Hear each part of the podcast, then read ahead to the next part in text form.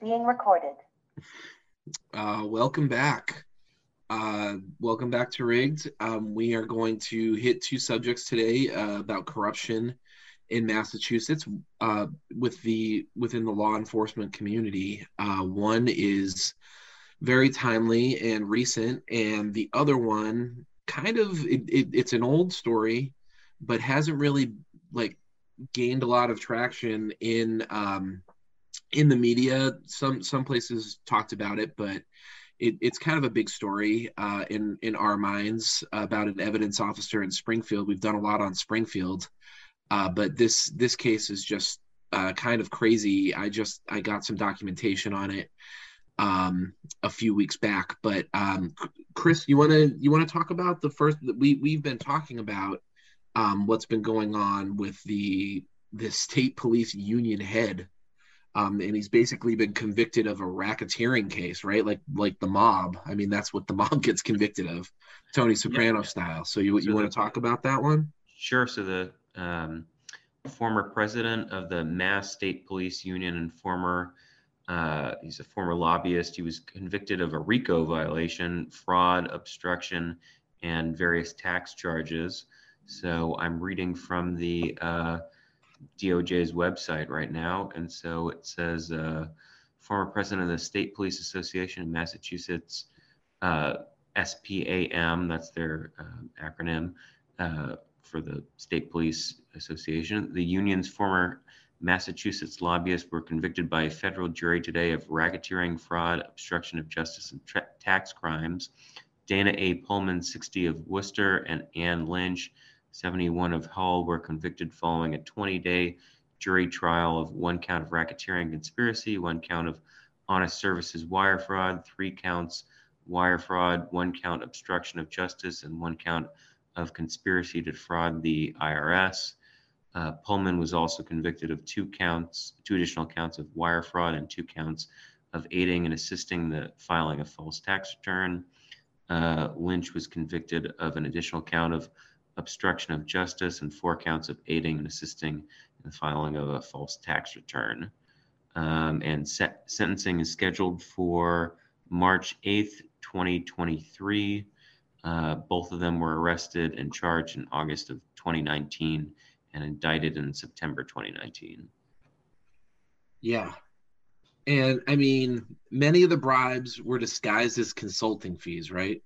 They were they were paid to Pullman and his wife. It was like he and his wife had this operation going where they were pretending to be consultants, but they were just getting kickbacks. And all of this is state money, right? Like where were these kickbacks coming from? Is this all like tax dollars? Do we know? I'm not sure. Uh, they're they're coming from contractors, it seemed, and uh, Pullman, it sounds like, was known for his harsh negotiating con uh, tactics, right? And and he, you know, was was always saying, or according to the Globe, he always said he wanted accountability from the top. That's my favorite quote in the story. Accountability from the top from a guy who was literally stealing is uh, is rich for sure. Um, Ilias, well, what are your thoughts? Well, I was under the impression that the the main accusation is that he was stealing um, or misusing union funds, and mm. so I know there was allegations that he used a, a union debit card um, mm. for like big, you know extravagant vacations, etc. Um, and so I think this is sort of um, uh, you know em- embezzling the, the funds that the that the head of the union would be um, either in charge of or in a position to sort of dictate how they get directed. Um, and so that's that's interesting um, because the victims then, in theory, or in actuality, are the, um, the, the rank and file members of the union, and um, and but this seems to have gone on, uh, I think, for a long time. Uh, I, am not sure exactly how many years he he was the head, but um, I, I, think he started in 2012, and then at some point things weren't adding up, perhaps literally, and he got pushed out. But um, you know, it's it's you don't hear a lot of, at least I haven't heard a lot of vocal outrage uh, from state troopers about, hey, you stole our money. Yeah. Um, so it's sort of one of these uh, interesting cases where uh, there's there's uh, sort of navel gazing, right, uh, in a lot of uh, places because you have the um, the awkward task of prosecuting a police officer by prosecutors when they're not used to doing that, and then you have the other awkward part, which is that the the, the victims are kind of kind of you know playing for the wrong team, so to speak, and don't want to make a big deal about this. So um, in that way, it was probably the perfect crime um, uh, until it it wasn't, because um, who's really going to call you out? Right. And I mean, the minute you call, like if you're a cop, the minute you call out another cop, that finger will just point right back at you and you know that it will. And so I think they tend to, that's why there's that, you know, the blue wall of silence or whatever. Here, let me read some more from that article. Uh, Dana Pullman, 61, had no reaction as the verdict was announced, finding that the uh, that he took kickbacks totaling uh, 41 grand.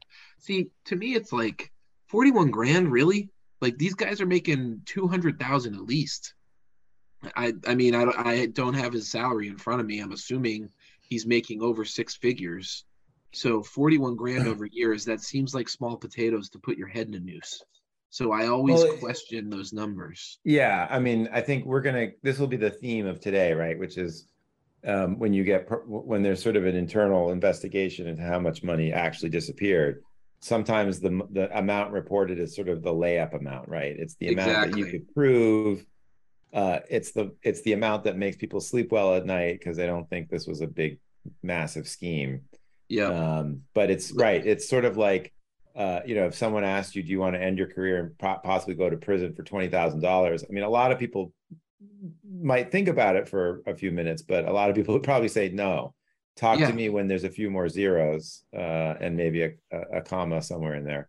Right. Um, so it's it said he took forty one thousand forty one thousand two hundred and fifty dollars from a union lobbyist and diverted thousands of dollars from the union for personal expenses, including flowers, gifts, a Miami Beach vacation, and meals at upscale restaurants with his girlfriend. Many of the bribes were disgu- disguised as consulting fees paid to Pullman's wife and commissions uh, paid to him. Pullman had a reputation of being fierce. I already said that. Um, and then his co-defendant Anne M. Lynch, uh, founder. Oh, she was seventy-one, and he was uh, sixty-one. So I guess does that make her a cougar? Can I can I say that or? Um, anyways, founder and former owner of the lobbying firm Lynch and Associates, also was convicted with Pullman.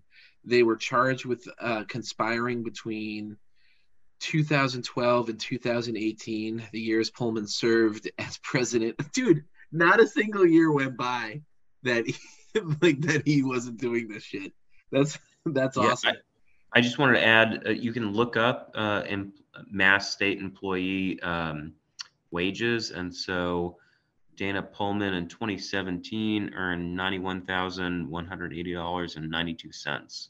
Okay. So that was half of his salary, essentially. And then uh, Pullman and Lynch were found guilty of engaging in racketeering conspiracy as well as honest uh, service wire fraud, wire fraud, obstruction of justice, and filing false tax returns. Jurors in the U.S. District Court in Boston deliberated for more than 15 hours. Wow. And then it says it gives background on Pullman. He joined the state police force in 1987 became a union treasurer in 2008 and president four years later. He retired in November of 2018, weeks after resigning as president of the State Police Union of Massachusetts amid a probe by the FBI, IRS, and U.S. Attorney's Office into alleged financial wrongdoing.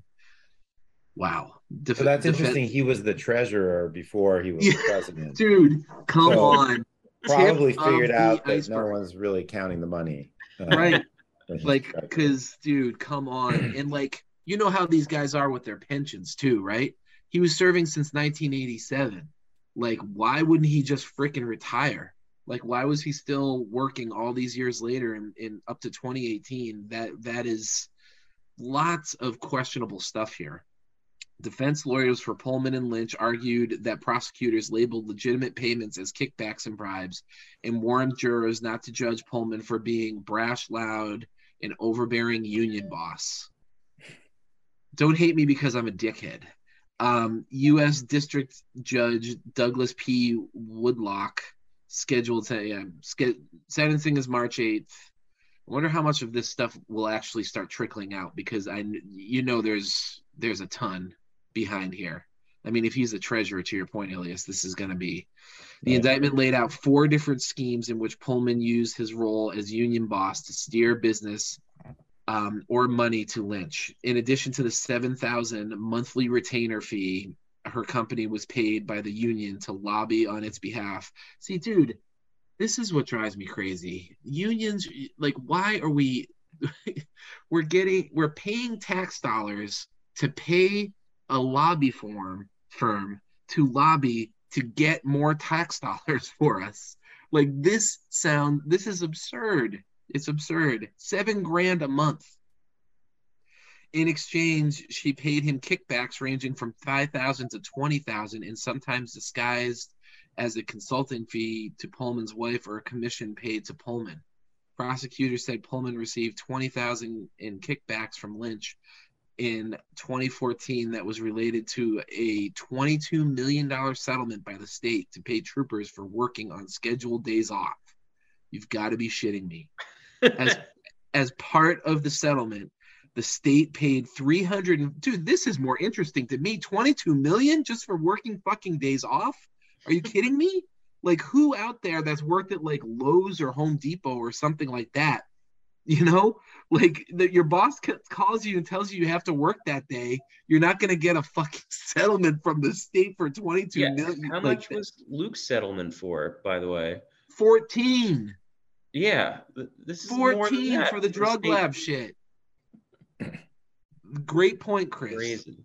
Great Crazy. point. And that's those were people who had their constitutional rights violated. And these guys just had to work on an off day and got come into 22 work million bucks. Saturday. And did, uh, I- did I hear you correctly that, so one way to disguise payments to him was to direct them to his wife?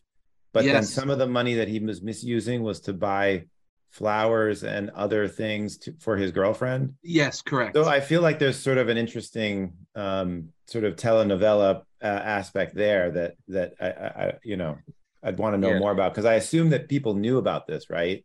yeah.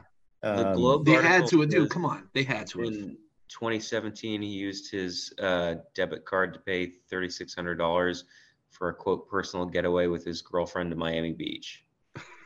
All right. Oh, 3600 for his GF. Yeah, telenovela is right. K Lastima. And then um all right. So where was I? Prosecutor said received uh, 20 grand in kickbacks um from Lynch in 2014 that was related to the 22 yeah that that's where we left off. And then as part of the settlement the state paid $350,000 to the union for expenses related to the case. You've got to be shitting me? Oh my god. How many people dude Luke or I, I mean Luke got 14 million. Ilias your your guy the guy that went to jail for the cashew. Much Like- less. Much like- less. I mean, come on. Two years in jail for a cashew. Zilch. 350 grand to the union for expenses related to the case.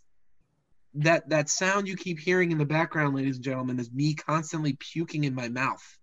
Pullman told the union treasurer to issue a $250,000 check to Lynch's firm for its work on the settlement, even though the union had already paid the firm a hundred grand, according to the court filings. Now, this is what we're talking about here. 41 grand, are you kidding me? Pullman also used his spam. This is what you're talking about. His spam debit card linked to the union. You, you had already uh, to purchase nine thousand three hundred dollars in flowers and gifts to family and friends, including some four thousand four hundred that was spent on his girlfriend. He also used the union card to pay more than eight thousand dollars for personal meals unrelated to union business with his girl. Like eight grand for meals. Where is he? Like he's just rubbing it in people's faces. Jesus. And this is nuts. In in 2017, Pullman used his spam debit card to pay 3,600 for a per. Yeah, yeah, you already said that, Chris. So that's it on the on that story. Um, and there's more to come, I'm sure. And this, I, I mean, Chris, you had said before that it this would be very interesting to see what's really at the bottom because you know, like this is just coming from. This is just coming from the. uh this is just coming from the globe. I wonder what else is behind there. I, I want to see the investigation and Yeah, when all when the Pull the dust pacer settles. documents. Yeah. Yeah. When the dust settles, I want to see everything that's in there because you know it's just absolutely gross. Well, the the sentencing memos, uh, uh, as Chris could explain much better than I I would, that the, those are pr- pretty interesting sometimes because uh, a lot of people don't know this, but when you are convicted of a crime beyond a reasonable doubt, the things that are considered in your sentencing don't have to be by uh, a reason proven by beyond a reasonable doubt. So the sentencing memo could have all kinds of Mhm, stuff in mhm, there. All sorts of things. Yeah. like you know more probably than not he blah blah blah blah. And so you get like sometimes a, a whole layer of the story um that was not part of the actual conviction. Um uh but uh and and, and i i'm not a huge fan of this. And you know chris you're probably just used to it but it seems to me that if if you can't prove something beyond a reasonable doubt i don't know why we're talking about it in a in a sentencing memo but anyway that's the that's the that's our system so Right, because it's it's like innuendo, and you know, like you, you can get down murky paths, and it just kind of starts to paint another picture, you know. And how much of it's true, how much of it is fair, that's dicey. All right, do you guys have anything um anything else you'd like to say about this? I'm sure there's more to come.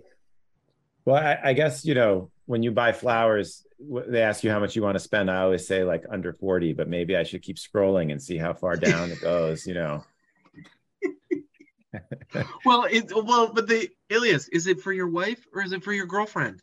Like Well, that, that's that's, the question. you're right. Well, having two is a huge mistake financially. Oh. Obviously, Oh, just sti- Come stick to on. one. Stick to one. financially, and I mean, I can barely, you know, it, it's hard enough to keep up with with my wife, let alone um, having to have responsibilities to pay attention to a whole other person. And I- I'm sure he had a family and and all that stuff. It's just way too much, way too much. Right. Um, Chris, any final thoughts? no, that was good. All right. All right. So here's the other one. I've been dying to do this one. I I've been submitting. So I I, I just want to indulge myself in a you know slight tale of how I got these uh, documents. Um, of course, you know to me it's a big deal. But I, I told Luke Ryan I got them, and he's like, "Oh yeah, I knew all about that." I'm like, "God damn it!" that guy knows everything. Um, so uh, I I was foying for Kevin Burnham. Kevin Burnham was the uh, evidence officer for a long time um, in Springfield uh, for the Springfield PD, and he, you know, famously uh, got um, he a few years back he ended up uh, getting arrested and then killing himself, which is you know a horrible tragedy. Um, for his family and for the the people that worked, you know, and liked him at Springfield, uh, with the Springfield Police Department, and you know this the whole thing is just kind of this ugly turn. Um, but this kind of I, I've been foying this for years, trying to get this information, and you know the state police basically violated the public records law again and again and again. Um, uh, and finally, just randomly, I get a uh, I get an email with all this information from Springfield. Just like they didn't even tell me they were going to do it. They just like sent me all this stuff. It was it was kind of crazy. I'm like, what the hell? But so uh, back in 2014, when Kevin Burnham retired, um, Richard E. Neal of Massachusetts in the House of Representatives uh, had this to say. Uh, Mr. Speaker, on July 25th, the Springfield, Massachusetts Police Department said farewell to their longest serving officer when Kevin Burnham retired after 43 years and two months on the job. A highly respected professional, a popular colleague, and a dear friend to everyone on the force. Kevin relinquished his senior officer badge last week to Ruben Borio following a time honored tradition. For the first time since July of 1971, Detective Burnham would not be patrolling the streets of the city he loves. At, ask anyone in the department who their favorite coworker was, and their reply would likely be Kevin Burnham. They admired his dedication, strength, and courage. They enjoyed his sense of humor and the laughter that seemed to follow him everywhere. And his loyalty was unquestioned. At the end of the day, Kevin looked upon the Springfield Police Department as a band of brothers and sisters.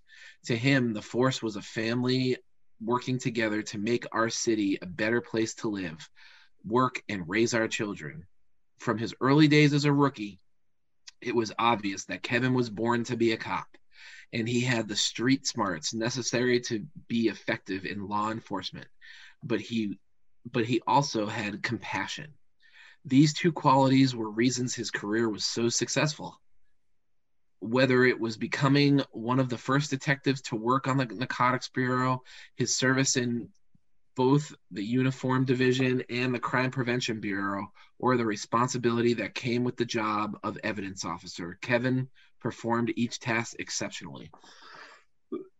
he was honest and trustworthy, and his fellow officers knew he, he had their back being a police officer always comes with risks. And two years ago, one of his closest friends, Officer Kevin Ambrose, was killed in the line of duty.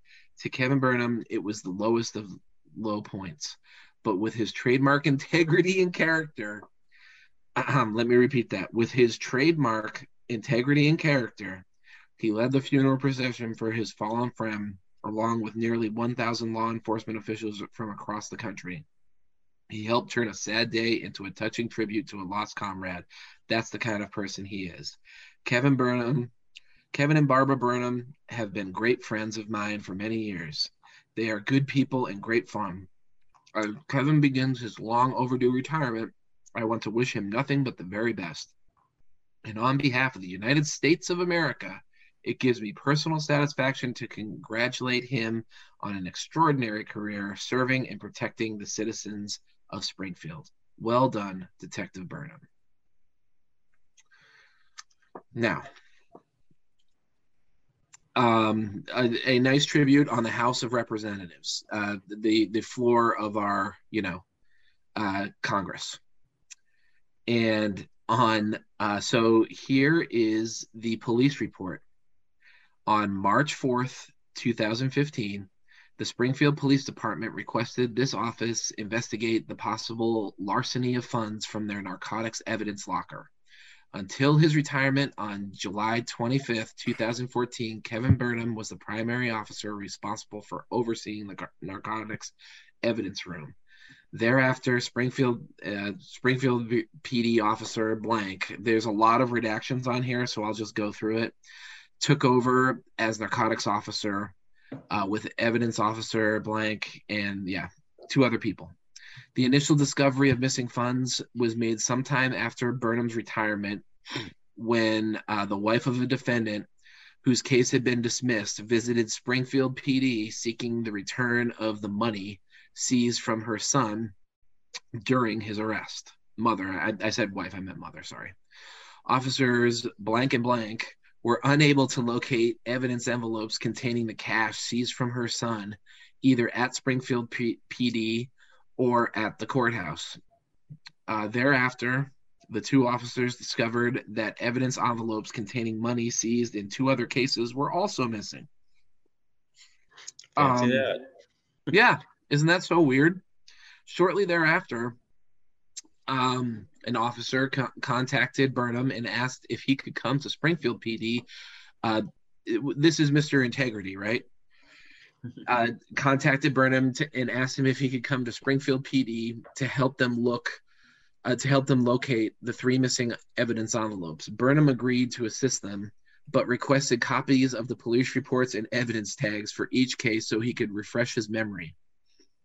Uh, they provided Burnham with the copies of the reports and evidence tags. Uh, on or around Saturday, November 8th, 2014. So Burnham came to Springfield PD with his aide and uh, to, and another officer, and they were able to find all three envelopes. His aide who was a sergeant, by the way, right? Yes. Sergeant, something or other. hmm And they were able to find all three envelopes in areas that had pr- previously been searched thoroughly. Uh, later, an officer closely examined the three envelopes and noticed the evidence tags affixed to all three envelopes were copies rather than the original tags. He also noticed that all of the information written on the on each tag included the portion that should be filled out by the arresting officer was in the handwriting he recognized to be Burnham's. Um, I think I did a better job forging my absentee uh, notices in high school. Uh, after th- those three envelopes were seemingly recovered with Burnham's help, two officers continued to have difficulty locating evidence envelopes containing cash seized in connection with narcotics cases. By February 2015, there were at least 10 narcotics cases missing with a total of more than 150 uh, $140,000 in missing funds. After determining uh, that none of the missing money had been taken to court for either forfeiture, which we'll get to later, right, Ilias, or trial, Yep. um, a sergeant and off- and two officers began to conduct an expanded search of Springfield police, uh, the Springfield Police Department. Um, on or around February 23rd, 2015, their search led them to a storage area in the Springfield PD garage, where, while pulling boxes off shelving in that area, so these cops, like, like try to visualize this. These cops are like tearing apart Springfield PD, looking for like hundreds of thousands of dollars in cash, and it leads them to the garage and they're randomly pulling boxes off of shelves. Instead of like going out and catching bad guys they're looking for all this dough all day long. This is a sergeant and two officers. Um, an officer located a briefcase with boxes stacked in front of it after a, a briefcase. After a further search in the same storage area he located two additional briefcases. Wow. A search of the um, a search of the three briefcases yielded over 300 empty evidence envelopes, which were affixed with evidence tags and personal papers belonging to Burnham. Eat your heart out, Dr. Moriarty. In, in the same storage area, they also located two cardboard boxes in bankers folders uh, in a bankers folder containing over 275 additional empty uh, evidence envelopes with evidence tags affixed to them. Loose in a larger box, they located 12 uh, $12,600 of counterfeit currency with no property tag. Jesus. After inventorying the briefcase, the two boxes, and the banker's uh, folder, uh, a sergeant and the two officers recovered what appeared to be the original evidence envelopes for the three cases that Burnham purportedly helped locate, So, as well as the envelopes for the other 10 missing cases. Now, so I'm can we pause for one second? I didn't Yeah. read this before coming on here, but th- those 275 evidence envelopes, does CPCS have the list of that? I don't know. Cases? I, I mean, like that's all Brady material, right? Like, Correct, Amundo.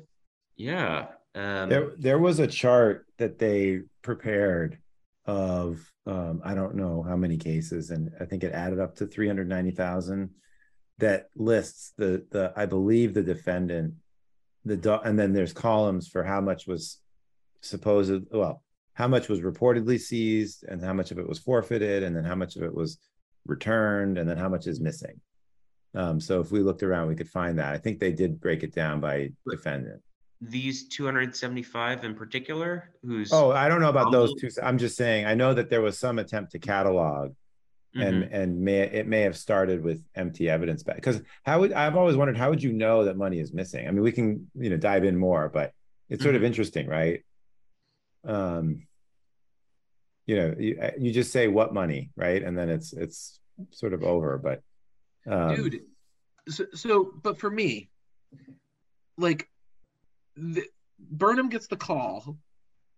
They're like, yeah, we're missing these cases. He's like, oh, fuck, are they in those briefcases I left in the garage? Wouldn't that be his first thought? Like, did he not know where he stashed this shit? And why is he not? Why is he stashing it in the Springfield Police Department garage? Why doesn't he take it out with him and put it in his fucking house or like another place? Like, why is he like? Am I Like- wrong? Who's the sergeant that was helping him out? Like when you read that paragraph earlier, it seems like Redacted. he brought like a couple of dudes to help him out, and they magically found envelopes. Yep. Yep.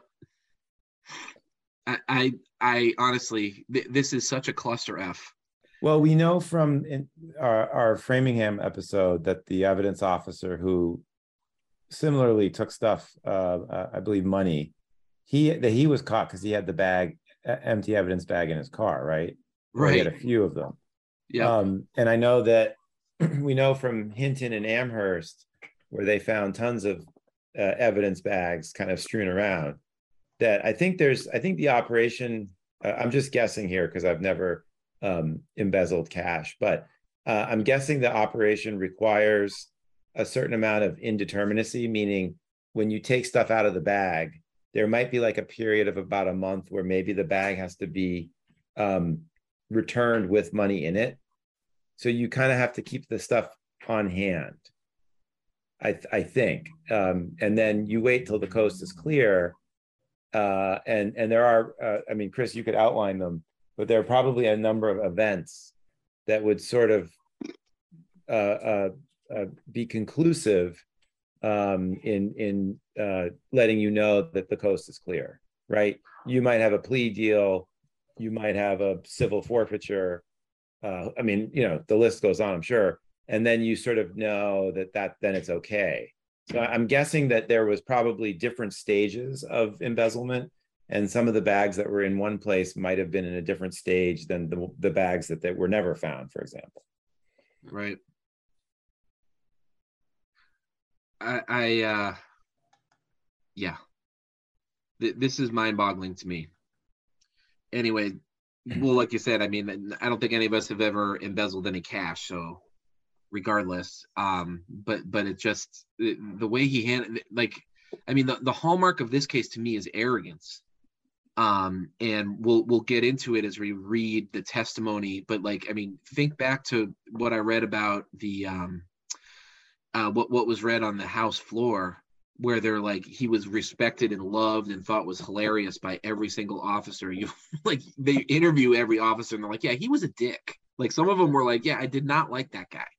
And Um, and we'll, I mean, I- you'll you'll keep going, right? But there's there's you know evidence that actually people were darn suspicious, right? Um, oh yeah or even Well- knew. one guy knew one guy absolutely knew and and this guy's on the house this jabroni is on the house floor singing his praises to the sky on monday march 16th 2015 at approximately 10:50 10:50 a.m members of the attorney general's office including captain robert irwin our favorite captain and sergeant joseph ballou of it, of hinton lab fame these guys get all the crappy duty um, uh, Lieutenant Michael Ahern, Troopers Randy Thomas and Evan Breeding, Assistant Attorney General uh, Jim O'Brien, and financial uh, investigators Stephen Bethune and Brian Ferretes met members of the Springfield Police Department,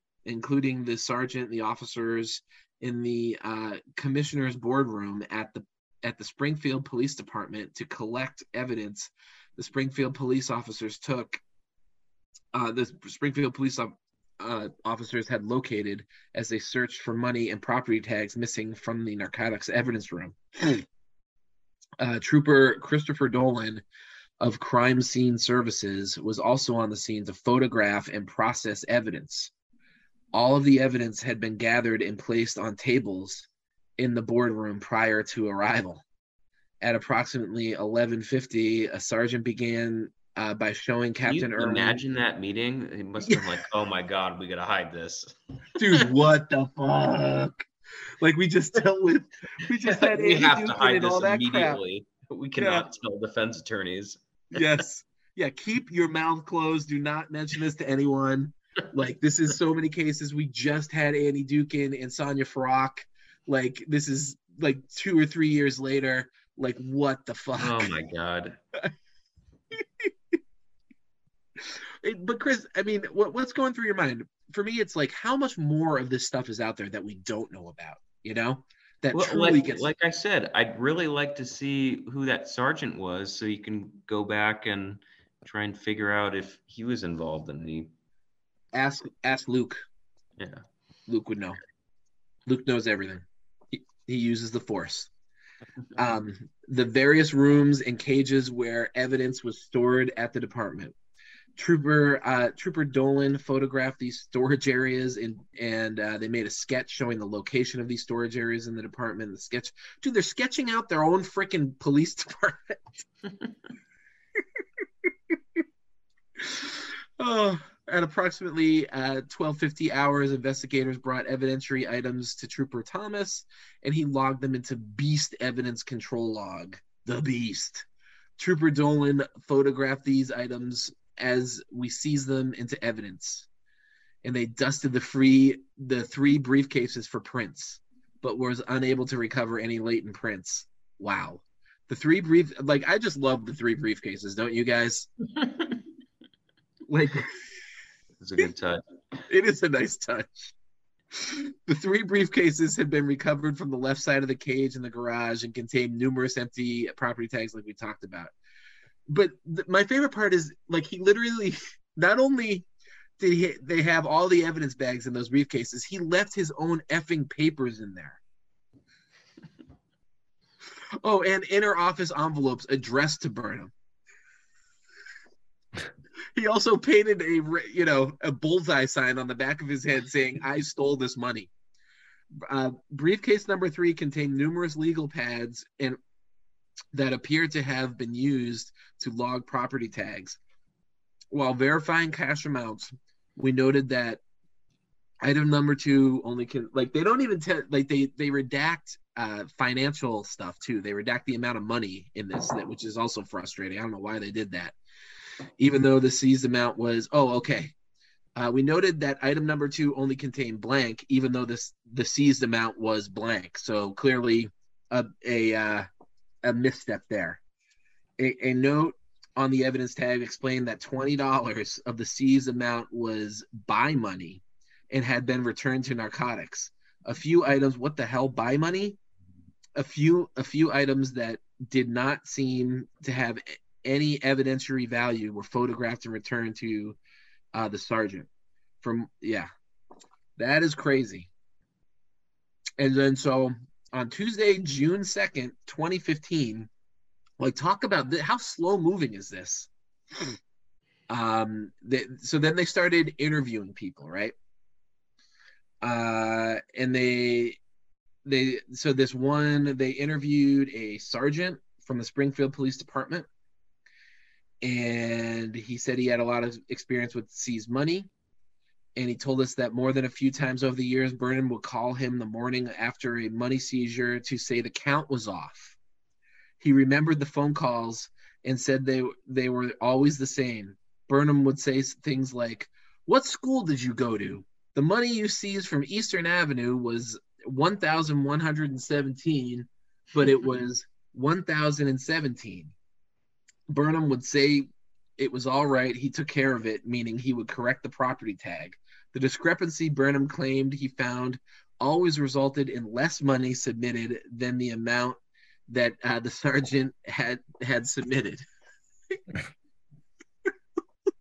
That, that uh, that's not a tip off, right?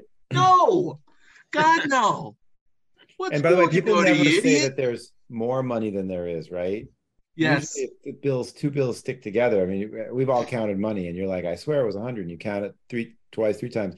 You know, you come out short. You never come out over. But but let's pause here. This sergeant knew that Burnham always told him that the count was off and it was always short, right? Like, what does that tell you? It's crazy. I mean, like this is the police department. This isn't like Yes, someone these are the cops. about like their account at like Staples or Office Right. Depot, right? Like it's Right. like uh, the police department. Right. But and he knew the count was always under. Every time like there was always a problem. He always insulted him by saying he was an idiot. and the count was always under. So what does that tell you? Like, are they that dumb? And then he said he always counted the money two times or more and had another officer count it again before he submitted it into evidence. and then he said he never called Burnham a friend because he was a bullshitter. That's a quote. That's uh, that is a quote. Amy my friend. something. That's a The quote. word bullshitter is there. He said he was the type of person who would talk nice to someone, then talk badly about them when they're when they weren't around. Beloved by all. Pillar of the community. On the like written into the house record. Um he, he even then he did not want uh, to believe Burnham was a thief, but he came to believe that he was. He came to believe that he was. This means before they found all this stuff, this guy knew Burnham was a thief. Over the years, he heard other officers say that, that money was missing, that Burnham would tell them that they miscounted the money. And he said it was hard for him because he did not uh, work in the in the narcotics department. And how do you prove it? You're a fucking cop. how do you prove it? You're helpless, dude. Come on, guys. Like, I, I don't know what to say. I, I really don't know what to say. Um, and then this guy heard that Burnham told the court liaison officer to put all narcotics court slips on Burnham's desk before giving them to the captain for distribution to the officers. And he expe- suspected that Burnham needed to uh, check to see what cases were going to court so he could make sure the money was there. Dude, he knew his whole operation. Right. That's that's what I'm getting at. So you know the the there the there's a period where you might have to actually magically make the money reappear, which I think we're going to get to. Right. Some instances where money magically reappeared. Yes. Um, But so that that's that's the operation. It's it's it seems like kind of high stress, right? It's high touch, high stress operation where you got to keep track of like an air traffic controller of all the amounts that you've stolen um, and the bags that go with those amounts and then the, the cases. Um, so, um, um, you know, maybe it took uh, uh, extensive organization, uh, organizational skills. I don't know. Maybe that deserves some commendation. Yeah. So there something really horrible did happen to Burnham. His son died, which you know, I- I mean, I there's nothing that can be said about that. Like that that is just a horror.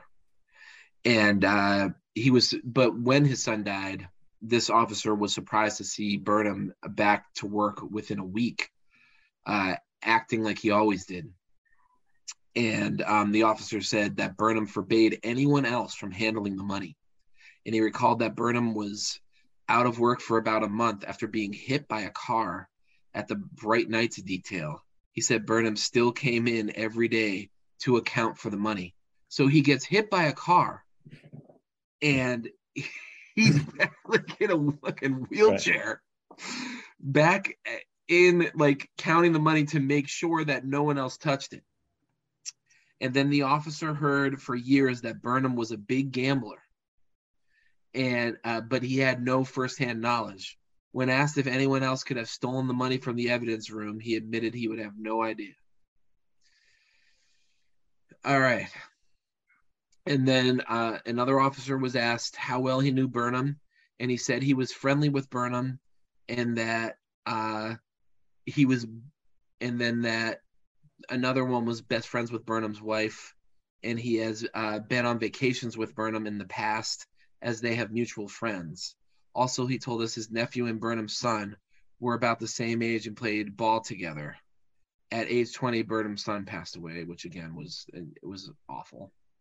On Thursday, um, June 11th, 2015, Captain Irwin, Trooper Thomas, and another officer uh, attempted to locate Kevin Burnham so the captain so Captain Irwin could ask him follow up questions to his interview of Burnham in Florida on March 10th, 2015. This office had been investigating missing funds from the narcotics evidence room at the Springfield Police Department, and Burnham had retired. Blah, blah, blah, blah, blah. We knew that. Uh, on the same date, uh, we located Burnham's vehicle, a white 2004 Lincoln Aviator, parked in a parking lot of the Knights of Columbus Meeting Hall in East Longmeadow. At approximately 2:30, we observed Burnham exit the door of the hall and walk towards his vehicle. And they pulled up next to Burnham, identify the officers identified themselves and asked if they would be willing if he would be willing to speak to them. Burnham said he would and agreed to sit in front in the front seat of Captain Irwin's unmarked car for privacy. I then sat in the back seat to witness the interview. Uh, as we sat in the car, Burnham agreed um, that he remembered Captain Irwin from Florida, and that Burnham told uh, had told him he would be willing to answer follow up questions at a later date. Captain Irwin asked if he would talk to us now, and Burnham nodded and answered yes. He wanted to talk to us. As Captain Irwin opened a folder to show Burnham some documents, Burnham said, I asked Blank to be my attorney. Should I have him with me? Burnham still said he wanted to talk to us and explained that he contacted his attorney after the Florida. So they went down to Florida to interview him as well. Uh, we'll we'll get to that. This, these are kind of out of order. I'm sorry. Um, as Captain Irwin was closing the file, his file folder, Burnham recognized a handwritten log from a yellow legal pad and exclaimed, "Those are my lists." The paper referred to were copies of handwritten inventory logs that had been found in the brief in briefcase number three and seized into evidence as item number 14 in our log. So that was in one of the briefcases, and he admitted it was his. Dum dum dum dum dum. Office, officers had found this briefcase in the yeah, we, we know. Uh, Burnham had previously confirmed that he was leaving on a cruise the following day. As Burnham was getting ready to exit the vehicle, Captain Irwin told him to enjoy his cruise and to uh, give his attorney a call when he came back. Burnham sat back down and explained that his brother in law had sold the company and was taking the family on the cruise, paying for the entire trip. When asked what company his brother in law sold, Burnham replied that he could not remember. that he could not remember. Uh, Gary's not evidence money emporium. Burnham then got out of the car and left the parking lot in his vehicle. Ay, ay, ay. Um, yeah. And then he said he was uh, not aware of, of Officer Burnham having a gambling. Okay. So this is another thing. Uh, one uh, in another interview, he said uh, someone else said that he was not aware of Officer uh, Burnham having a gambling problem, but added that he was not uh, that friendly to him. Um, he remembered that Officer Burnham would bring food into the office when he hit his numbers with the lottery. He said the last time he talked to Officer Burnham was when Burnham retired. He also saw him drive by on Roosevelt Alley um, a month ago and just waved. You know, these are incidental things, but um, anyways. So now I have how they found out about Burnham. So do you, do you guys have any comments on any of this stuff? I mean, do you want me to keep going here? I have management's reaction. I mean, it's just like an amazing story, right? It is. It is. I don't want to like bore people by reading, you know, I mean, I'm basically reading from the officers' logs and then they have a bunch of interviews with with various people but um, one of the big things that comes out of this is that Kevin Burnham was best friends with the chief of chief of police at for Springfield at that time.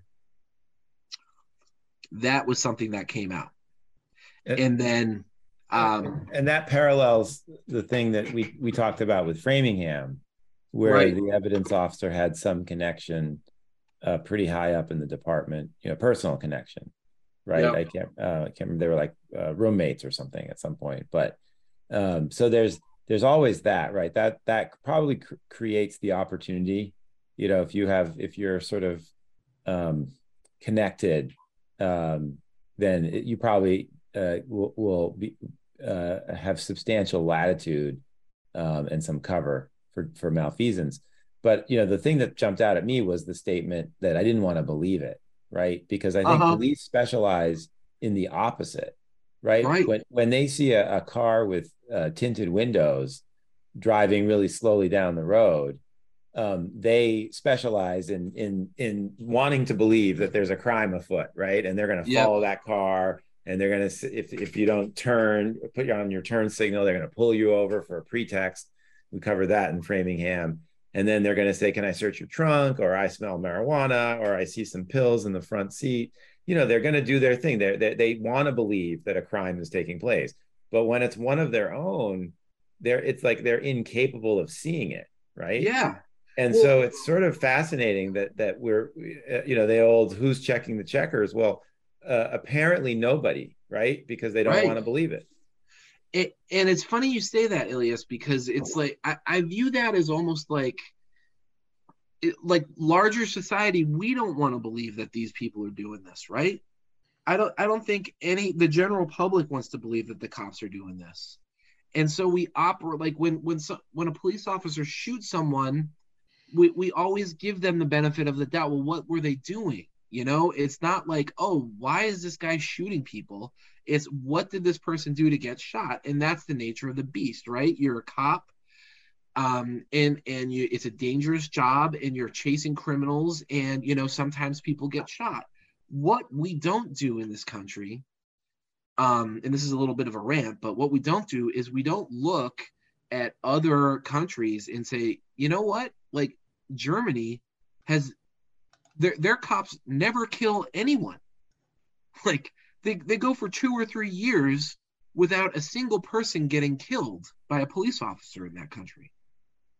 And and we don't stop to think like why the fuck is that? Why why do our cops kill thousands of people every year and German cops kill no one?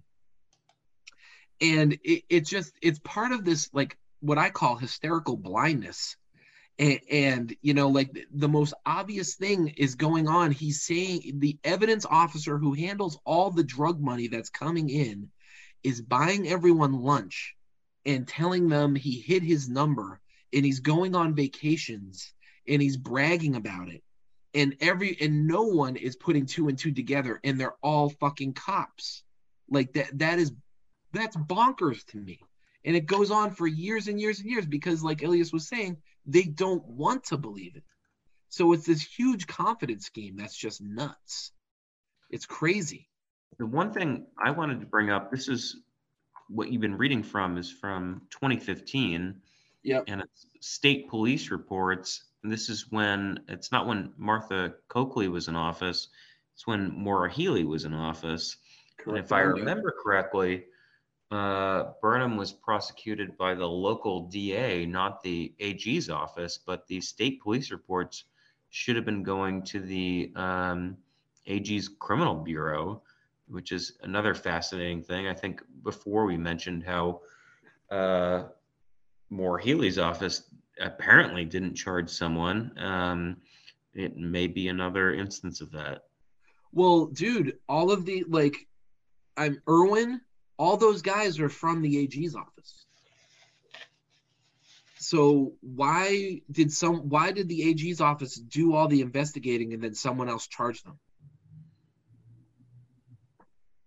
That that is to me incredibly fascinating. Like it, like Maura, our our governor. You know, she's already won because she's r- running against a lunatic but um this is this is a bad look for her for well sure i mean I, I don't know if this is the opportunity for me to say the thing the big picture thing that kind of bugs me uh, about this which is um, and th- this is all things we've covered right we've covered that the the department of justice for the united states of america um, did an investigation of the springfield narcotics department among other things yeah and found that they used uh, excessive force um, as, as a pattern.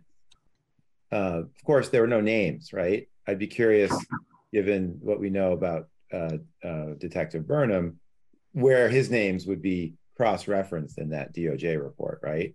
right Um, second thing, we know from Hinton Amherst that um, Kevin Burnham would would arrive at the little evidence window, sometimes manned by Sonja Farak, um, with unsealed envelopes, right? Unsealed bags, excuse me, of drugs. Absolutely. And then she would either not seal it or she would set the heat sealer to such a low setting that it wouldn't really properly seal so that she could pilfer for drugs. And no one's ever explained or even really proved that they asked uh, Detective Burnham, um, why did you bring unsealed bags? Um, and at the time that you would want to have asked Detective Burnham was at this time when there were suspicions in the air, but no actual smoking gun uh, evidence that he's stealing money. So that would have been the time to do an investigation was when you had other reasons to be suspicious of him. And it's interesting that the, you know the feds didn't get involved. It's interesting that this wasn't rolled into Hinton Amherst because it's clearly related, right? You have Oh, one guy delivering unsealed evidence evidence to Sonja Farak, and it ends up up her nose. And then meanwhile, he has uh, uh, he's hoarding all of the cash that comes into Springfield, and no one connects those two dots. I mean, I I understand it's hard to connect a long series of dots, but those are two adjacent dots. Yeah. I think a, a, a toddler could connect those dots, right? I'd, dude, of course. He was handing dr- unsealed drug bags to Sonja. He also said per her email right? Uh she said uh and also kevin burnham insists that we stop counting the rocks and we just count the bags. Is that right? Yes. so stop counting rocks because if we have 11 rocks and then somebody looks and we only have 10 that's a bad look. Now sonja farak could have just said kevin burnham and meant sonja farak wants you to stop counting rocks. But what if she was telling the truth? What if Detective Burnham did say stop counting rocks, all of a sudden there's this very, I think, urgent need on the part of the OIG uh, to ask why. hmm And and the part that we might lead to at the end, but I'm just going to preview it, is that there's an important question that has been answered by the courts, which is if someone lies and steals money, do they also lie and steal other things? And and the answer is going to be no if we don't ask the why question right? If we don't ask why was he doing this stuff with the drugs then it becomes that this is a story about someone who only stole money. But uh, other than that his police work was impeccable. And the courts have literally concluded that right? That he has not there's no evidence that he stole that he tampered with drug evidence. So therefore stop filing motions for new trial stop trying to get uh, post conviction relief invoking his name because he only stole money, but he was otherwise a morally upstanding and trustworthy person on drug evidence. Well, who's to, who's to say? We never asked. We never did it. He, he was the um, evidence officer on that ferret case where, you know, uh, the police report said it was 60 something and uh, it came back 50 something. Do you guys remember that case? yeah, and that was the one that prompted the email from Kaczmarek, I believe, that said, you know, maybe I forget, maybe Sonja needed those pills for her back. Right, Yeah, right, maybe right. it Don't was a make bit- this let's bigger not than blow it this out of proportion. Yeah. right. So so that's a perfect point. So and that was in discovered in when? In 2000 and um That must have been in 2013. the, Yeah. the the discrepancy was in 2013. The discovery of those communications was was around the time that I think they were uh, looking at Burnham. I'm not sure. I know it sort of hit the fan in 2017 um, with with the uh, uh, proceeding, um, but it, it it's sort of like a lack of imagination is the way I'm going to say it. To think that a guy who's stealing cash and handles drugs, which last I checked have cash value. Apparently, it's called street value. Um, he would never dare to tamper with the drug evidence. But meanwhile, he's handing open envelopes to Sonja Farak, who who ha- happens to be the one person who capitalizes on that. Um, and then we have the pill discrepancy. You're right, Chris. So that that seems like to me, if if that my my salary were based on investigating, that would be enough, I think, to open an investigation right there. Mhm. Dude, of course. We and and us like uh, you guys are lawyers. I'm just a dip. And like we're building a case right now based on like flimsy stuff that we've just kind of uh, like looked at. they have all of the evidence. I'm sure there's way more stuff. And they this is all part of what they do. They don't want to make it bigger than it needs to be. They never want to get to the truth. They want to compartmentalize. They want to blame a few wonky chemists or a few, you know, um, or I mean, conveniently, an officer kills himself and he gets all the blame, and you know, like they, they It's just want to just a few sole bad actors. exactly. And they don't they don't want to actually get to what you know what's really going on. And, and it's absolute power corrupts absolutely right? I mean that's what the state police union guy like all of this stuff is continuing to this day. It's never going to stop until they stop this freaking drug war. It's unbelievable. Um and even then who knows? It's not going to stop because we just give the police way too much power in this country so um, there's a woman who worked at the DA's office that was interviewed. Um, and she said, as part of her duties, she met with Springfield uh, police officer Kevin Burnham almost monthly until he retired. And after someone sent uh, Officer Burnham a list of cases where the court had ordered forfeiture, uh, Burnham came to see her at the district attorney's office to give her a, a, for, a forfeiture check. He would sign a forfeiture receipt and she would sign the evidence tags if asked. The uh, district attorney retained 50% of the forfeited funds. More on that later, right, Ilias? Right. Again, the district attorney retained 50% of the forfeited funds. And at, and the the uh, woman mailed the Springfield Police Department a check for the other 50%. Sometimes, but not usually, Officer Burnham told her that funds were not available for forfeiture because the money was already collected in the case of a co defendant. The, the money had been transferred to another agency, or in older cases, the city had already collected the money as unclaimed funds. Wow. That's all part of uh, the scheme, apparently. This is like we're just kind of seeing you know glimpses into how he was kind of running this.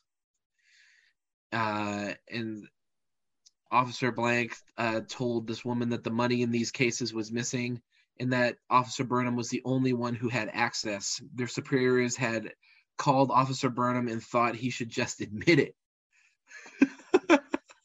So I, I'm uh, just just to go back on this forfeiture. We'll cover this more in depth, but this is sort of interesting, granular detail.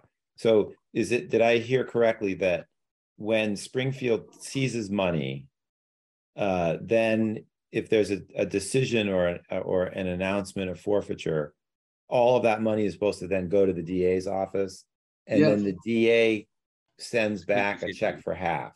correct So that's interesting right there because um, a if some of that money has already been pilfered, then in a sense no one's going to know, know or care, right? It's it's it, uh, so you send whatever you have, uh, and it can be a much lesser amount.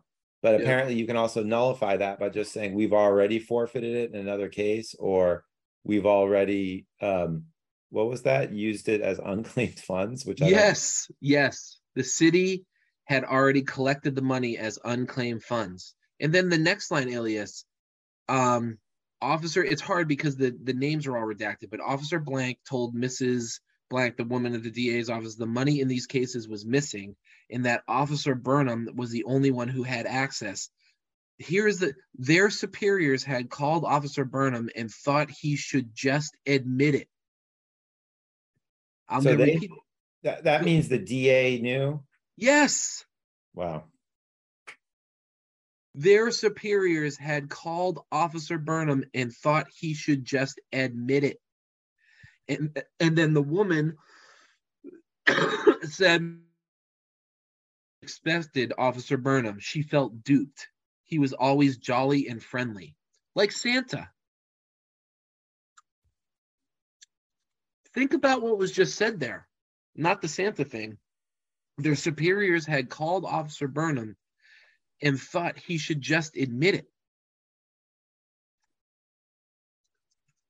Right, because now there's two things coming in, right? One is he's consistently reporting discrepancies at a lower amount. Yeah. And two, now he's consistently finding excuses for why money that's supposed to be forfeited can't be forfeited. Yep. And to me, that would be those two things together, um, certainly alone as well, but obviously together would, I think, suggest an immediate uh, uh, and far-reaching investigation. Dude, and this was going on for years. And then the guy retires and they st- like he wasn't even smart enough to cover his tracks. He had all the evidence bags, right? Like if if they ever got I mean, if if you're smart and you're you're to get found out by someone by what happened, right? Someone coming in and saying, "Oh, I want my money back. I was, you know, I was found not guilty. Where's my money?" Like you keep a stash of cash in the bank and you keep all the evidence bags and then when they call you back in you just say oh i found it over here or you know whatever i mean it's it's not a great like it's still not a great look but at You least you're not don't fucking keep a whole bunch of evidence bags in a briefcase with your fingerprints and personal mail inside of it in the garage. Right. it is such a joke. It's such a joke. It's not even funny. It, it's um it, it is just absolutely bonkers. Um and so here is when so detective advised that uh, he did some oh and then another so there's one detective and he said that he did some work for burnham a few years back he said he did some floor work and installed some carpet at his house in wilbraham he remembers Burnham wanting to pay the bill in cash. Burnham pulled out a wad of bills and paid him, even though Burnham and Blank had not worked out that day as a payment date. Burnham just had a large amount of cash on him. and then he said that Burnham was having other work done in his kitchen at the time granite countertops and a tile backsplash. Isn't that nice?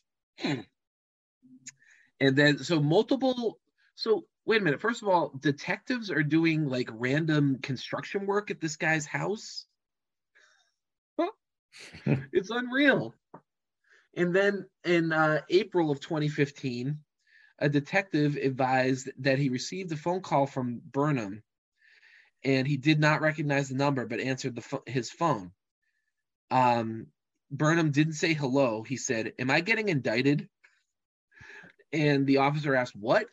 And Burnham repeated, Am I getting indicted? And he asked, Who is this? and Burnham said, Kevin. And he said, Kevin who? And Burnham said, Kevin Burnham. And then he asked uh, Burnham who had told him he was getting indicted. Burnham said the guys at the soft at softball told him that he was getting indicted. what Wow, the uh, fuck? Burnham also said that that all he has left is softball on Sundays. Jeez, that's so God, it's sad. And he, he this guy advised Burnham that he was not in the loop and he didn't know. Burnham told Blank that he was no longer with the IBPO, then asked how he was doing. And he responded, Fine, you? Burnham responded, Really shitty. He, he added, If you hear of an indictment, call me at my house, not my cell.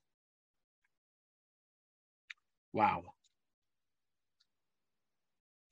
And then uh, he said, We should talk to Officer Blank and the 4 p.m. officers. Officer Burnham always targeted their shift, saying, You guys can't count, and you're public school guys. Since 1995, Lieutenant Blank never had a case where Officer Burnham found his count to be lower uh, than the actual amount submitted, blah, blah, blah, blah, blah. But I, I mean, this just goes on and on and on. It, like accounting, you know, like this guy was the most obvious dude I've ever seen in my life. Um, oh, here's the Tupperware. So, uh, this one lieutenant, um, also remembered his involvement in a case. He said they uh, executed a search warrant at a house um, for the trafficking of heroin and cocaine. They found approximately blank in a Tupperware container.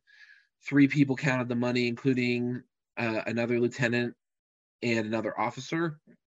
Uh, they they did not notice any counterfeit money.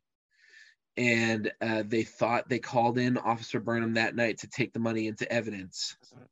If not, then they would have secured it in a temporary evidence locker in the detective bureau. And and this guy said uh, he never saw that money again. Uh, when the case was coming up for trial, he was told they could not find the money, and they had ended up uh, pleading the case out. And, and, and just pause right there. I mean, there's Yeah. an interesting thing because we know from our Framingham episode that if they have a if they have an incident that's going to reveal uh, a a practice that might be illegal um, uh, and or unconstitutional, um, better throw away the case than have things be revealed. And we have no um, way to really amass that data meaning Right. you'd have to go and look at dismissed cases and try to figure Mhm. out you know did they have forfeiture and you know all this stuff and it would be a real it, it would be impossible to do but but that's sort of a um, there's an interesting lack of outrage that for a country that gets super into law and order and mobilized about criminals walking the street and you're you know call joe biden and tell him to stop putting criminals on the street they don't seem to mind when the police put criminals on the street to protect their own pockets. and you know the integrity of the whole fucking system, right? like, I mean, this guy's just blatantly stealing, and I, I mean, he's using the narcotics evidence room as his own bank account.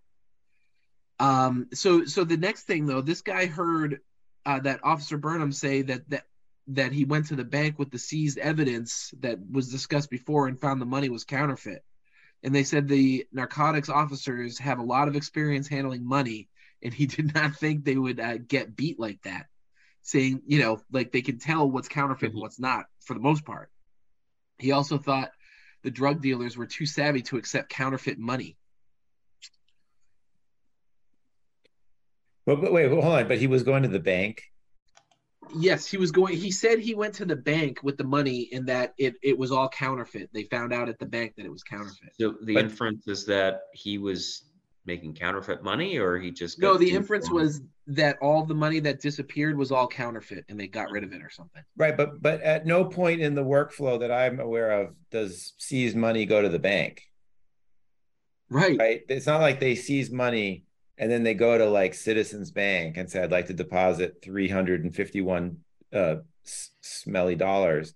you know They don't right? You don't you you hold it Well, in your evidence. after- well after they get a superior court order and the But he do- Or- does does is he the one that goes to the bank? I mean, it's, well, anyway, He um, was, yeah. I mean, I don't know how it's supposed to work, but Burnham was the one going to the fucking bank. They have they have bank tellers on this saying Burnham was showing up at the bank with wads of cash, and he had his own accounts there. And then um, when Burnham got fired, no other evidence officer ever showed up to the bank ever again. So so the last thing, the last thing that was he he also so so they talk about all that stuff, and then he said he also thought uh, drug dealers were too savvy to accept a lot of counterfeit money. And then it says he pointed out that blank had a gun and asked blank. There's a huge line. So I don't know what the hell that is. Let me share my screen with you guys. I'll show this. I'll show you what I'm looking at. I never noticed this before. And just to to to, to remind people, um, you are reading from a um, redacted police report, Correct. Um, and um, do we know uh, who who He wrote this pointed out that blank had a gun and asked, "What?" This is this is from the state police report. This is from the state police report. Okay. Who? Who had a gun? Pointed out that blank had a gun and asked, "Huh? Well, there's not a lot of choices, is there? No. Like what the hell?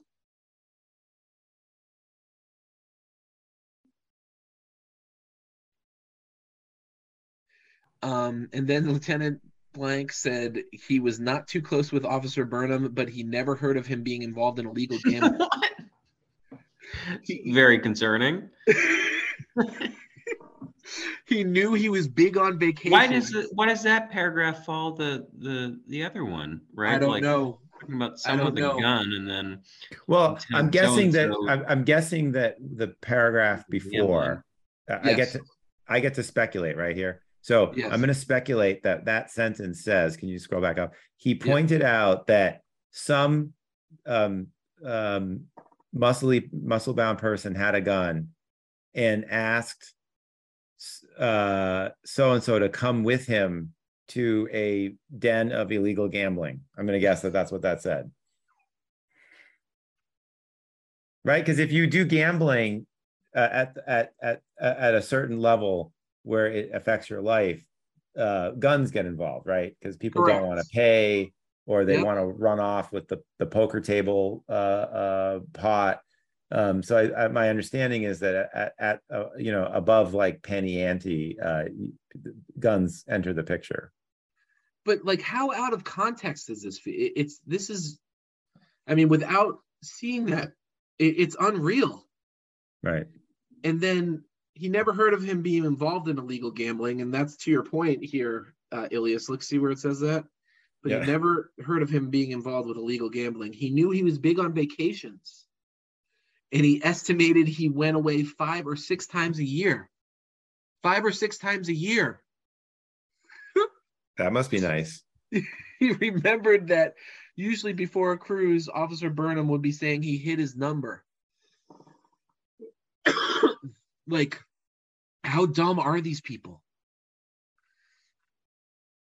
Officer Blank said he did not remember specific specifics, but in several cases, including some of his own, the count was off. Again, according to evidence for uh, Officer Berman, there were they were always light, never over. Some cases were a couple hundred dollars off. All of these guys knew that the that the every time Burnham said this was off, it was always light and never over, right? Like all of them knew. Oh, when asked about the arrest of Blank on Blank, Officer Blank told us that they had been notified that Blank had a gun. They pulled Blank out of Blank and a fight ensued. Officer Blank was hurt and he had to go to the hospital. Officer Blank remembered that they recovered blank money. Officer Blank counted the money and then Officer Blank counted it again. Officer Blank said that Blank had money in all of his pockets. He had blank and singles, like he was coming from a strip club. like some of this shit is just why was any of that blacked out? Like that, that doesn't serve any investigative purpose. It's not like there's an ongoing investigation as to whether who had some singles in his pocket, right? Like what Right. why on earth is that blacked out under the Massachusetts public records law? exactly. And he's been dead for years.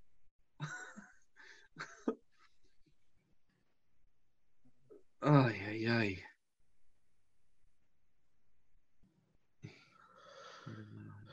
He went on cruises a bunch, right? He was always going on cruises. And, and he was always saying, Oh, I'm going on a cruise. I hit my number. And he hit his number five or six times a year. He's like the luckiest guy ever.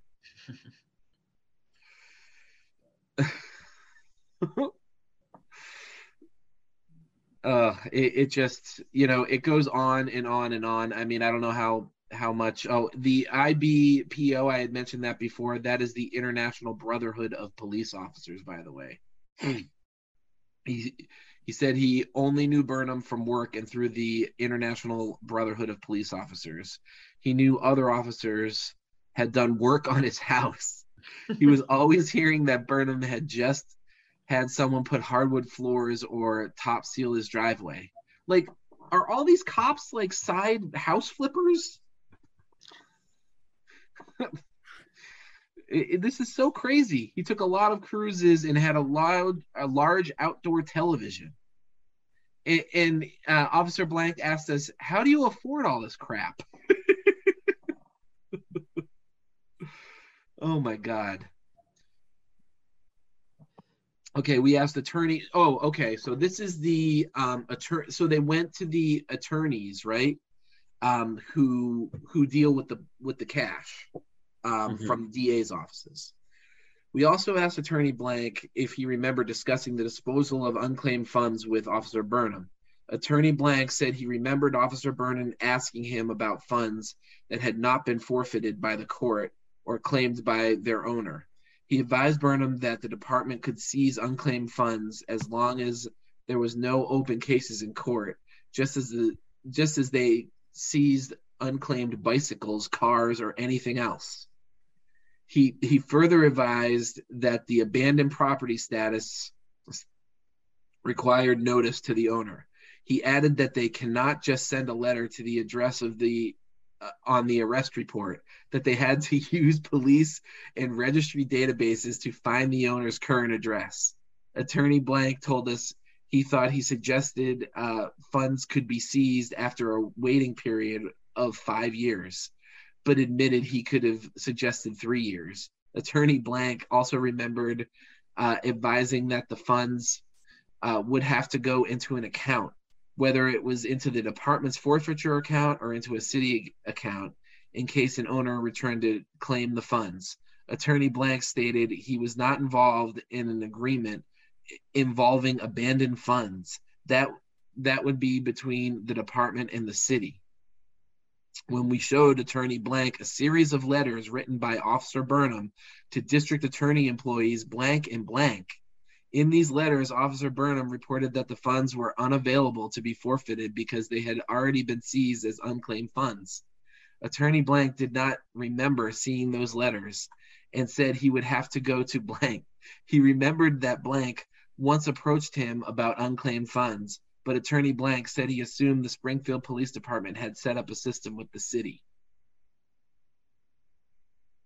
You know, I, I just wonder, like, where else this is going on, right? Exactly. And like this whole thing that he's talking about here, and then they showed him. So, so they're obviously asking him leading questions, and then they showed him letters Burnham wrote to these guys about like missing funds and stuff like that. It's like, what more is there to this? There, I, it just feels like this is the tip of the iceberg, doesn't it? Mm. It's so strange. The forfeiture checks were from the district attorney's office. She said uh, she then submitted the checks using the charge code in the narcotics account. The department uh, could then make expenditures from the account for cell phones. Dude, so look at this. Miss Blank handled all forfeited funds from narcotics cases. So this is what happens when Annie Dookhan rigs evidence, right? she or Sonja Farak or whoever is rigging evidence.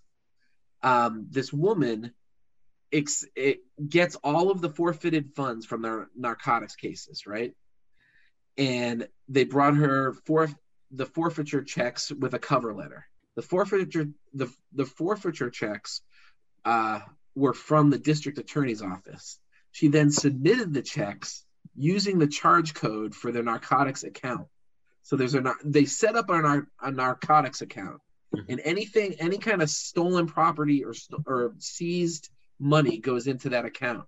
The department could then make expenditures from that account for cell phones, rental cars, professional services, or supplies, Or or flowers. or flowers for their GF.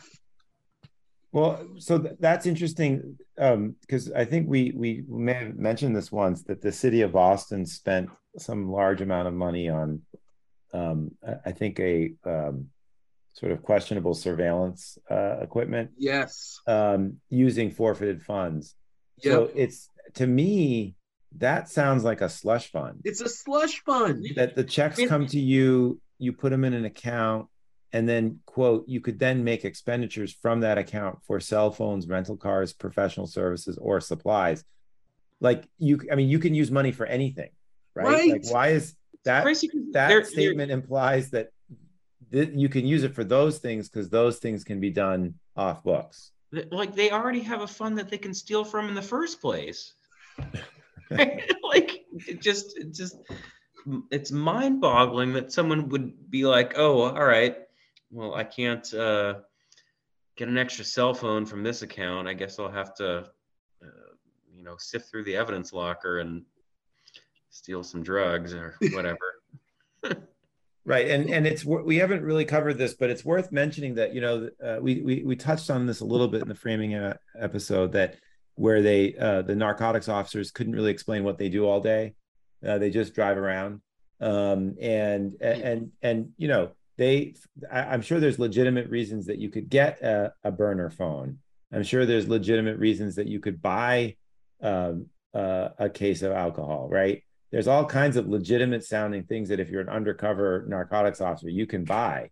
And you don't want that traced back to the police department in some occasions so it seems like you're really inviting um, uh, a, a, lot of mischief and i like that they say professional services without any uh, elaboration. But um, you know is this are, are these funds audited? Are they is there does someone keep receipts? You know is, is what's the what's the scrutiny here? Right. There is none. And these and the police just see like these drug users as their own personal ATM machine for cell phones, for whatever they want. Go arrest. So this is what really is driving it, right? Go. We need to make some more arrests for drugs because we need some more dough. I mean, can you can you imagine that happening? Because I certainly can. Um. So so the woman that handled this account said that Officer Burnham never came to her with funds. All, all of the abandoned funds, Burnham never came to her and said, Here's abandoned funds. Nope. She never heard from him. Uh, Lieutenant Blank was the only narcotics officer she dealt with, and he never brought her abandoned funds or asked about the handling of unclaimed or abandoned funds. Miss Blank said the department did not did not even have a charge code for unclaimed or abandoned funds. Uh, she she said that an officer could not bring funds directly to the city. The deposit would have to be uh, entered into the Munis accounting system. Said the Munis accounting system. There's there you go, Ilias. The Munis system. Let, let FOIA FOIA FOIA. The Munis system went live in 2007 in that police department's digital records go back to 2010. She said that she maintained the backup documentation for all batch submissions since 2013. Uh, Miss Blank said she would compile these records and provide a copy to this office. Ooh, let's FOIA that. let's get that copy. Uh, yeah, look at all this redaction. It's like I can't even read it. Like, why is all this redacted? It's crazy. And it's just about like seized funds. It's mm-hmm. nuts. Accounting stuff. Yeah. When asked about money seized as evidence in narcotics cases, Mr. Blank told me that uh, about the asset forfeiture account. If money was seized in a federal case, they used an online reporting system if it was a state case, they submitted the check through the Munis accounting system uh, to the city treasurer. Then the funds came back to the police department to fund various projects. To fund various projects. Mr. Blank said that Police Lieutenant Blank gave him a check from the court and he deposited it into an asset forfeiture account. This is getting so interesting. Uh, when, when asked about narcotics evidence room, Mr. Blank said he did not know the evidence officer. He just knew Lieutenant Blank. When asked about if he knew Officer Burnham, he said he, he just knew the name. He said that no one ever brought him unclaimed cash. He said he only deposited the money in the form of checks from police officers from forfeitures. He said a deposit code was required before sending funds to the city and did not remember. Um, and he said he used the Munis account as well before the police department used Microsoft Access while the city used Mapper. So they clearly use a bunch of different accounts. Uh, and then another guy was talking about the count being off or the count being short, and it was always short for Burnham. But it just goes on and on and on, guys. Yeah, I mean, I, I remember um, they had some forensic accountant go in and, and I think it was over $140,000 that he had stolen, but like this could have been going on for decades, right? I Yeah. think they were looking at recent years. It's it's it is absolutely crazy. Hmm.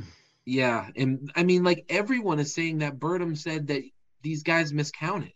Like, did they not talk to each other? And they say, yeah, Burnham told me he miscounted too. Like, what the fuck? I I counted that five times. How is this not going on? I, like, I, I would like to see if this was actually reported to the the chief of police. Right? I mean, that's where my mind is going here. Because I I get the feeling that the chief was probably covering for Kevin.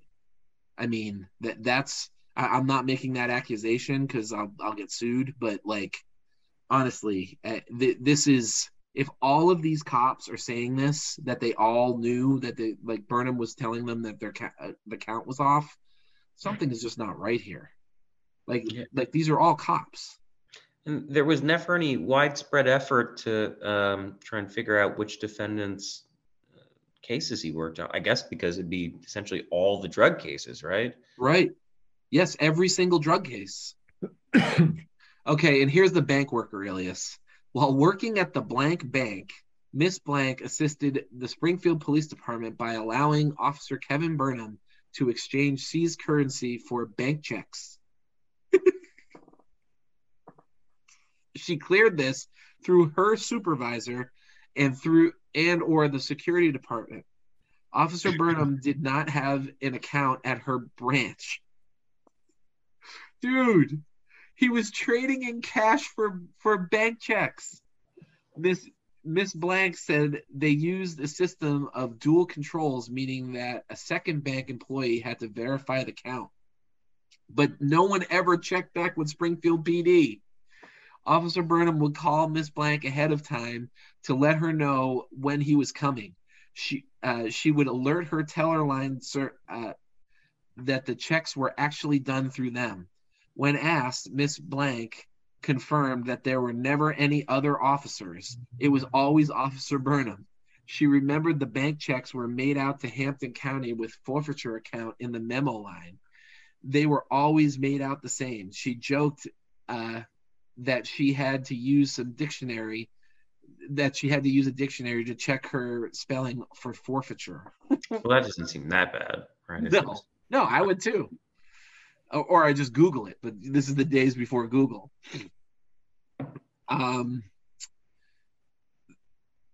when asked about forf- uh, when asked about counterfeit reports, Miss Blank replied that those were handled by the teller line as far as she knew. She said they gave any counterfeit notes back to Officer Burnham. He then replaced the counterfeit currency with his own money, or told them uh, to exchange to change the amount if there was a lot. Miss Blank said Officer Burnham always brought the money in an older style brown be It's the briefcase, dude. It's the briefcase. The brown briefcase. Uh, she she also said he talked about cruises he went on with his wife. Dude, he told everyone. He told everyone. Uh, she last saw Officer Burnham in July of 2014 he told her he was trying to clean everything up because he was retiring. He told her he did not know who was taking his place. Wow. That's it. That is quite the tale. I'm sorry if it was a little disjointed and uh but it, there's a lot to go through here and I'm sure, you know, there was more in that um, file, but what what is clear is that many, if not all, of the cops at Springfield knew Kevin Burnham was stealing um, from the evidence room. Right? I mean, Do- do- a lot of this stuff should have come out seven years ago, right? yes, yes. All right. So, some of the stuff that you brought up uh, was brand new to me.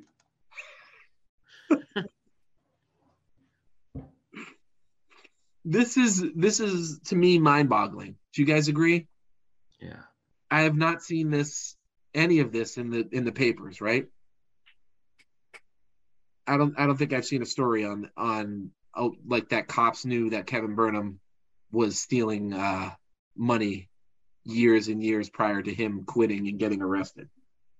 Yeah. right and, and the point i mentioned earlier that you know there in in in the court uh, system people have have challenged um, convictions based on the work of kevin burnham um, uh, and the courts have sort of said well there's no evidence that he you know tampered with the, the evidence and uh, just the cash and i'm sort of trying to think of any other situation in our legal system where someone's credibility could be completely trashed and yet we compartmentalize the the lack of credibility to one specific area.